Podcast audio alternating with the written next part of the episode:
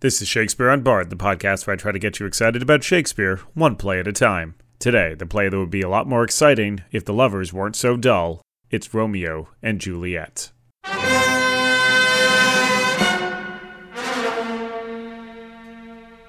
Two households, both alike in dignity, in fair Verona.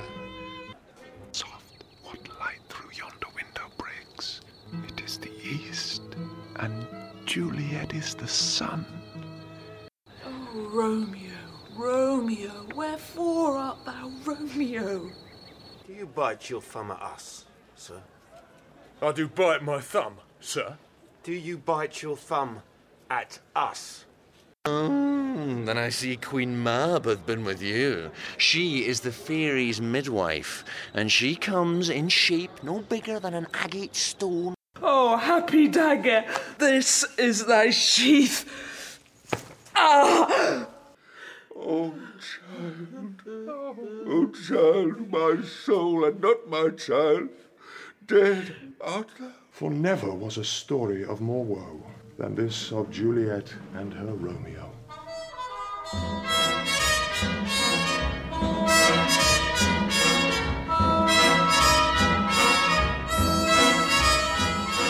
So, in case you've been living under a rock for the last 50 years and have not actually seen a production of Romeo and Juliet, let's give you a summary. Don't worry, it'll be pretty short. How short?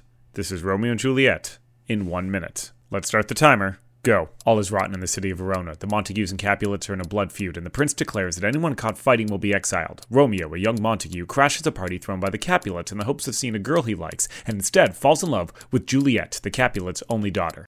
The two fall in love and secretly wed, but not long after a fight ensues in the street, and Mercutio, Romeo's best friend, is killed by Tybalt, Juliet's cousin. Romeo kills Tybalt in revenge and is exiled. Torn between her lover and her family, Juliet chooses Romeo. Juliet's parents, who know nothing of Juliet's marriage to Romeo, threaten to disown her if she doesn't marry the wealthy Paris. Juliet agrees to the marriage, but secretly takes a potion that makes her appear dead. A message explaining all this to Romeo never arrives, and Romeo, hearing Juliet is dead, visits her tomb. He encounters Paris, kills him, and then kills himself. Juliet wakes, finds Romeo's body, and kills herself. The parents arrive, see the bloodshed, and agree to end their feud.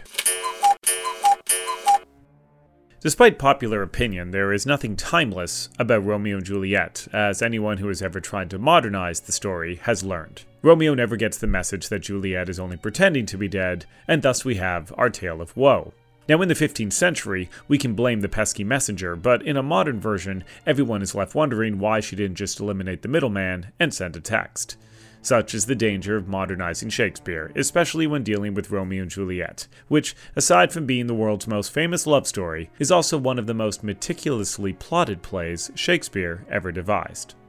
His experience writing the Comedy of Errors must have served him well, for Romeo and Juliet is just as intricate, only without so many jokes. Now, you may be weeping during Romeo and Juliet because the lovers have gotten their stars crossed, but the tears in my eyes are because the play, from a structural standpoint, is a nearly perfect work of art. There is hardly a scene out of place. There's a popular idea among scholars that the first half of the play is a comedy, and it's only when Mercutio dies that the play takes on a serious tone. The notion was given widespread popularity in 1999 with the film Shakespeare in Love, that fictional version of how Shakespeare wrote Romeo and Juliet. In that movie, young Shakespeare starts off writing a comedy, but his own tragic love life inspires him to change course. Shakespeare in Love is a great film with a truly magnificent screenplay by Tom Stoppard. And Stoppard is a playwright who knew his Shakespeare inside and out, and he's a great deal of fun with Shakespeare in Love. And yet, despite all this, I don't buy for one minute that the play was ever intended to be a comedy. There are certainly comedic moments, but you can find that in all of Shakespeare's work, and with the exception of Mercutio, the play is sorely lacking in the sort of clever dialogue or witty banter that you usually find in A Twelfth Night or even A Midsummer Night's Dream. Right from the start, Shakespeare's tone is a serious one. In the play's famous prologue, he sets the scene and tells us right away how the story is going to end. Two households, both alike in dignity, in fair Verona, where we lay our scene, from ancient grudge break to new mutiny, where civil blood makes civil hands unclean.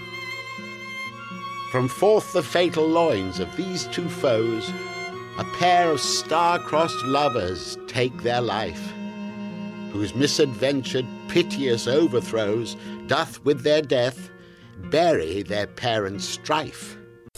The death of those star-crossed lovers isn't the point of Shakespeare's play, rather it's the way that that death will bury their parents' strife.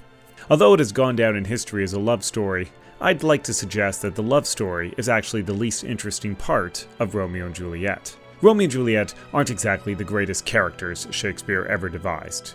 Juliet has none of the wit of a Rosalind, and Romeo hardly has the introspection of a Hamlet or a Prince Hal. There's no particular reason why they fall in love with each other other than the fact that they are young, attracted to one another, and Shakespeare needed them to fall in love in order to further the plot. In As You Like It, Rosalind and Orlando spend the entire play in conversation, so when they declare their love at the end, we believe it's true. But Romeo and Juliet spend all their time talking about how much they love each other.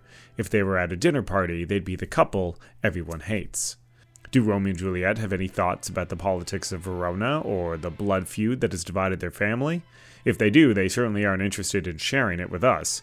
Hamlet has it in him to be tortured by existential angst, but Romeo's own depth never quite goes that far.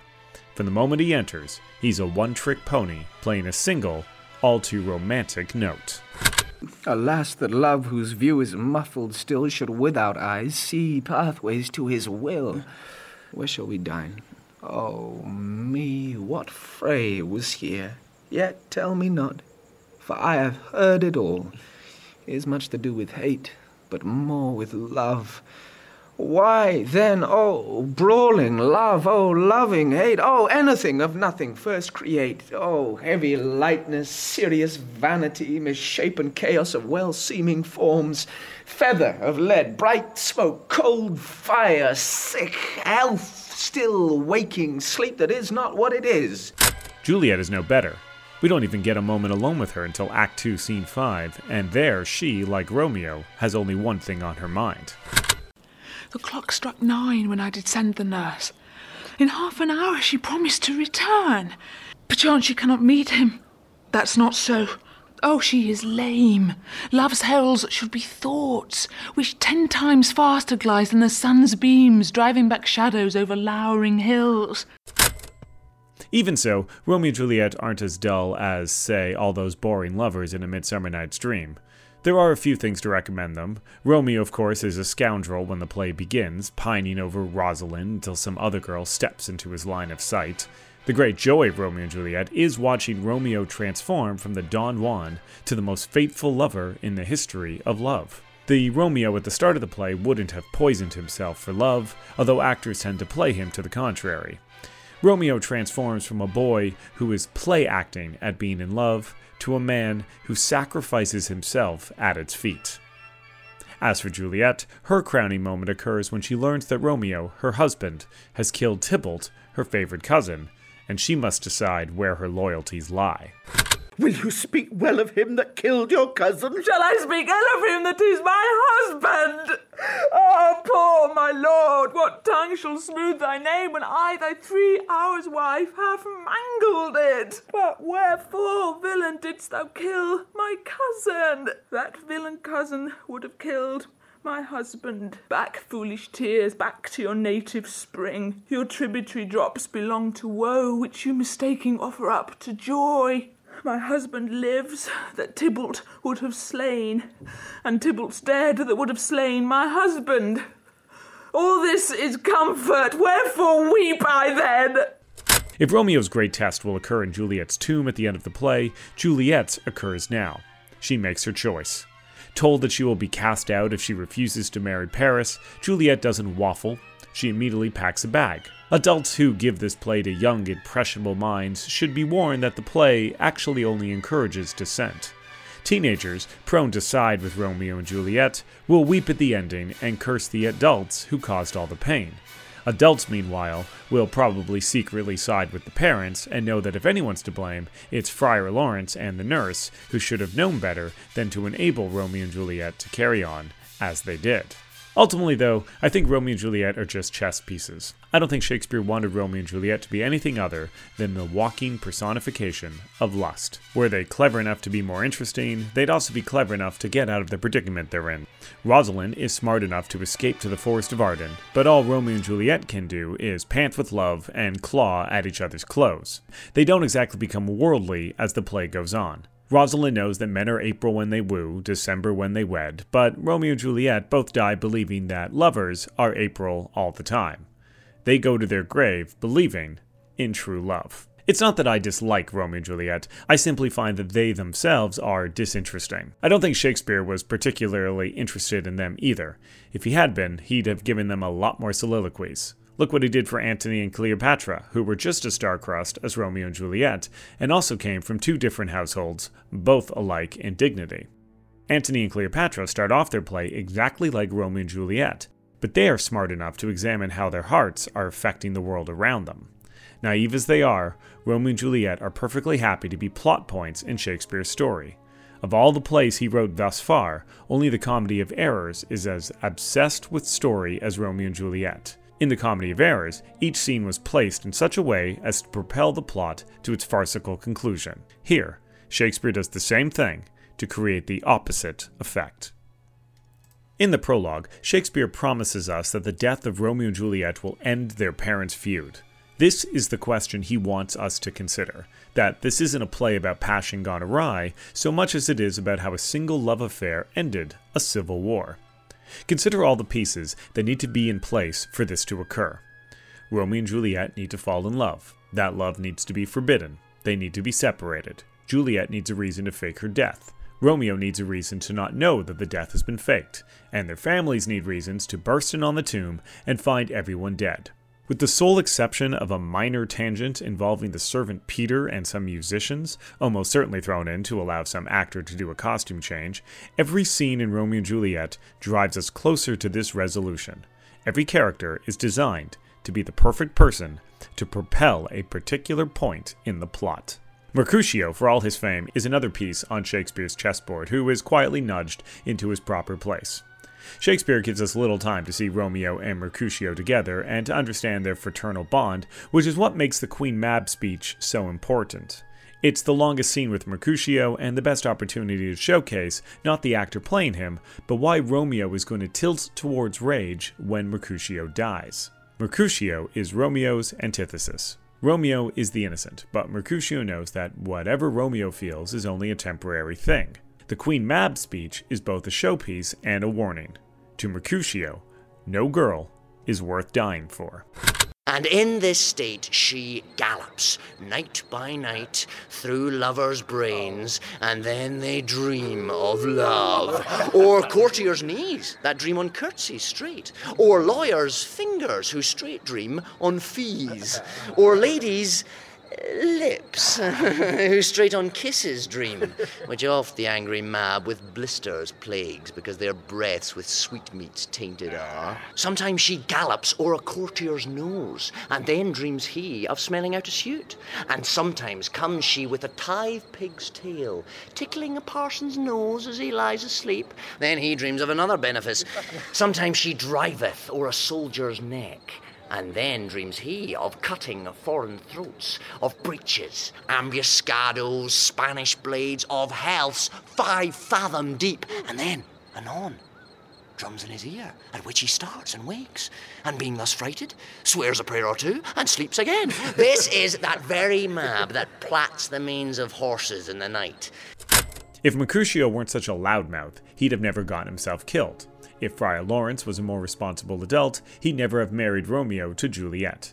And if the Montagues and Capulets weren't such devoted parents, they'd never have ended their feud upon finding their children dead.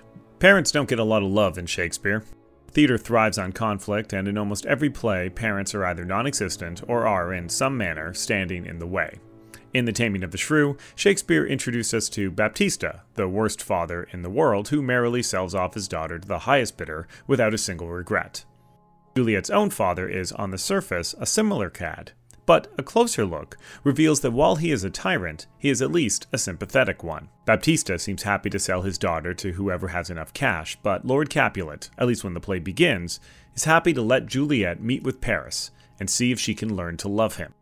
It's only after Tybalt's death that he begins to rush matters. Sir Paris, I will make a desperate tender of my child's love. I think she will be ruled in all respects by me. Nay, more, I doubt it not. Wife, go you to her ere you go to bed. Acquaint her here of my son Paris' love. And bid her, mark you me, on Wednesday next. But soft, what day is this? Monday, my lord. Monday. Ah, well, Wednesday is too soon. A Thursday let it be. A Thursday. Tell her. She shall be married to this noble earl. Why does Capulet propel the wedding forward with such urgency? Provoked by Tybalt's death, he no doubt sees a marriage with Paris as a means of offering his daughter protection. The feud with the Montagues now has a body count, and Capulet doesn't want to add Juliet to the list. Both he and Lady Capulet may be strict parents, but they truly love their daughter, something which Shakespeare takes great pains to illustrate. Capulet is enraged when Juliet refuses to marry Paris, and while he calls her names and threatens to disown her if she disobeys, there's a subtle distinction that makes Capulet different from, say, Baptista in Taming of the Shrew. Lord Capulet wants Juliet to agree to marry Paris. Baptista doesn't seem to care one way or another about what his daughters want, but Capulet, for all his bluster and anger, still demands that Juliet enter the marriage of her own accord. Here we need it not. You are too hard. Oh, God's bread makes me mad. Day, night, hour, tide, time, work, play, alone, in company, still my care hath been to have her matched. And having now provided a gentleman of noble parentage, of fair demean, youthful and nobly trained, stuffed, as they say, with honourable parts, proportioned as one's thought would wish a man, and then to have a wretched puling fool, a whining mammet in her fortune's tender to answer, I'm not wed, I cannot love, I am too young, I pray you pardon me. But, and you will not wed, I'll pardon you. Grace where you will, you shall not house with me. Look to it, think on't. Shakespeare also takes time to show us the Capulet's horror at finding Juliet after she has faked her death. She's dead! She's dead! She's dead! Huh? Let me see her. Oh, lass? she's cold. Her blood is settled and her joints are stiff. Life and these lips have long been separated. Death lies on her like an untimely frost upon the sweetest flower. Oh, oh the field. Lamentable day. Actors should never play this scene as anything other than sincere. Juliet is her parents' only daughter, and their crime is loving her not wisely and far too well. They arrange a tribute to Juliet, as befits a princess. All things that we ordain at festival turn from their office to black funeral. Our instruments to melancholy bells, our wedding cheer to a sad burial feast, our solemn hymns to sullen dirges change, our bridal flowers serve for a buried corse, and all things change them to the contrary.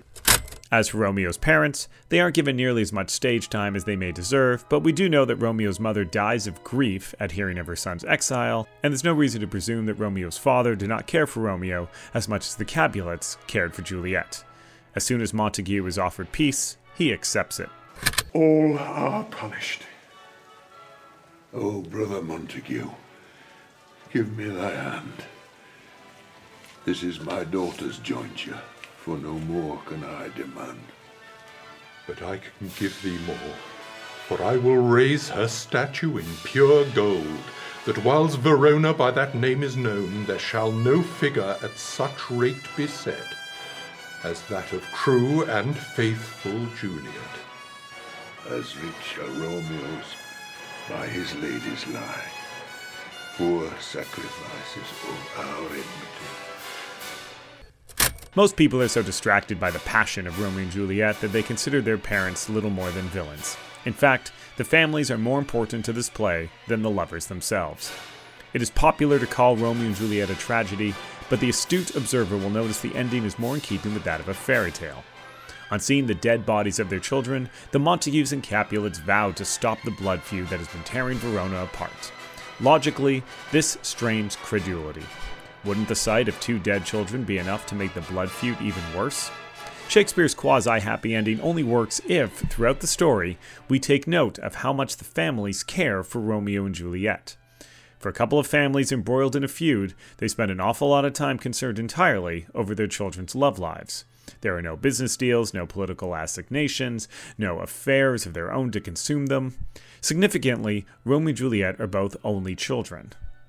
Significantly, Romeo and Juliet are both the only children of their parents. They are the focus of their parents' entire lives. The story of Romeo and Juliet is that of romantic love versus familial love. At every step, Romeo and Juliet must continue to make the choice between their families and their hearts.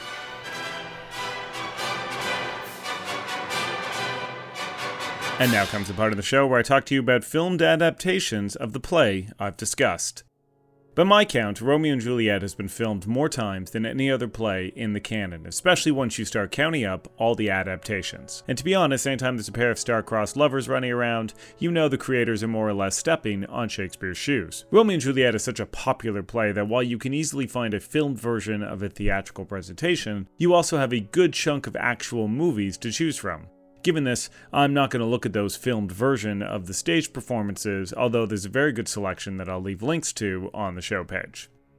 If you've read Romeo and Juliet too many times and you really can't find it in yourself to watch it again, the only solution is Shakespeare in Love. As mentioned, this fictional take on how Shakespeare wrote Romeo and Juliet has its own story, but also features plenty of scenes from the original play, allowing you to get highlights while still enjoying yourself. It's not much of an adaptation, more it's a bit of recommended additional reading. There is, of course, also a little musical called West Side Story, that fame show by Leonard Bernstein, Arthur Laurents, and Stephen Sondheim. When you're a jet, you're a jet, all the way from your first cigarette to your last dying day. I feel pretty, oh so pretty. I feel pretty and witty and bright.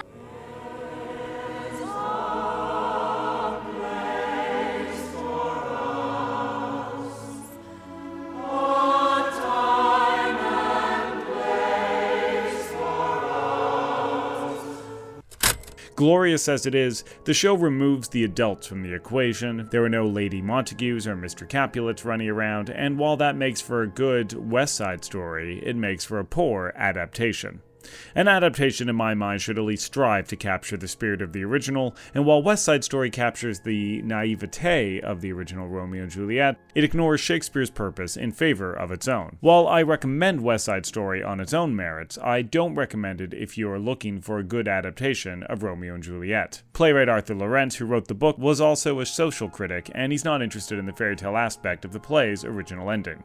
His Juliet doesn't even die, and whether any of the deaths and the cycle of violence is anyone's guess. As a side note, I find West Side Story's popularity to be admirable considering how dark the film actually is, especially when compared with the original play's bittersweet conclusion. The two most important film adaptations that are worth noting are the Franco Zeffirelli version from 1968 and the Baz Luhrmann version from 1996.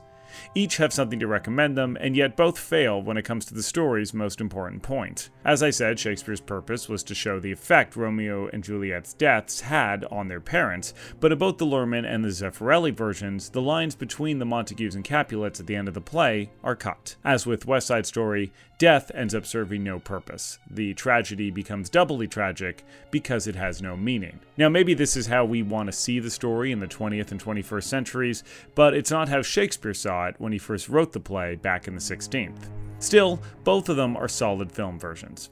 The Baz Luhrmann film, which modernizes everything and features Leonardo DiCaprio and Claire Danes, is very high on style, and this occasionally detracts from the text. I give him points for the effort, though. Modernizing Romeo and Juliet is a dicey issue, but since Luhrmann was making the movie in the days before cell phones and email, the adaptation doesn't strain credulity like other versions would do only 10 years later.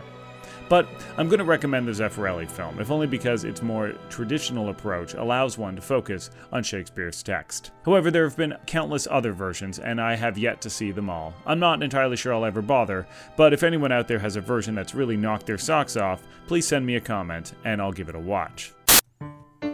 That's it for Romeo and Juliet. Next up, another famous romance in which the lovers are the least interesting thing on stage. It's A Midsummer Night's Dream.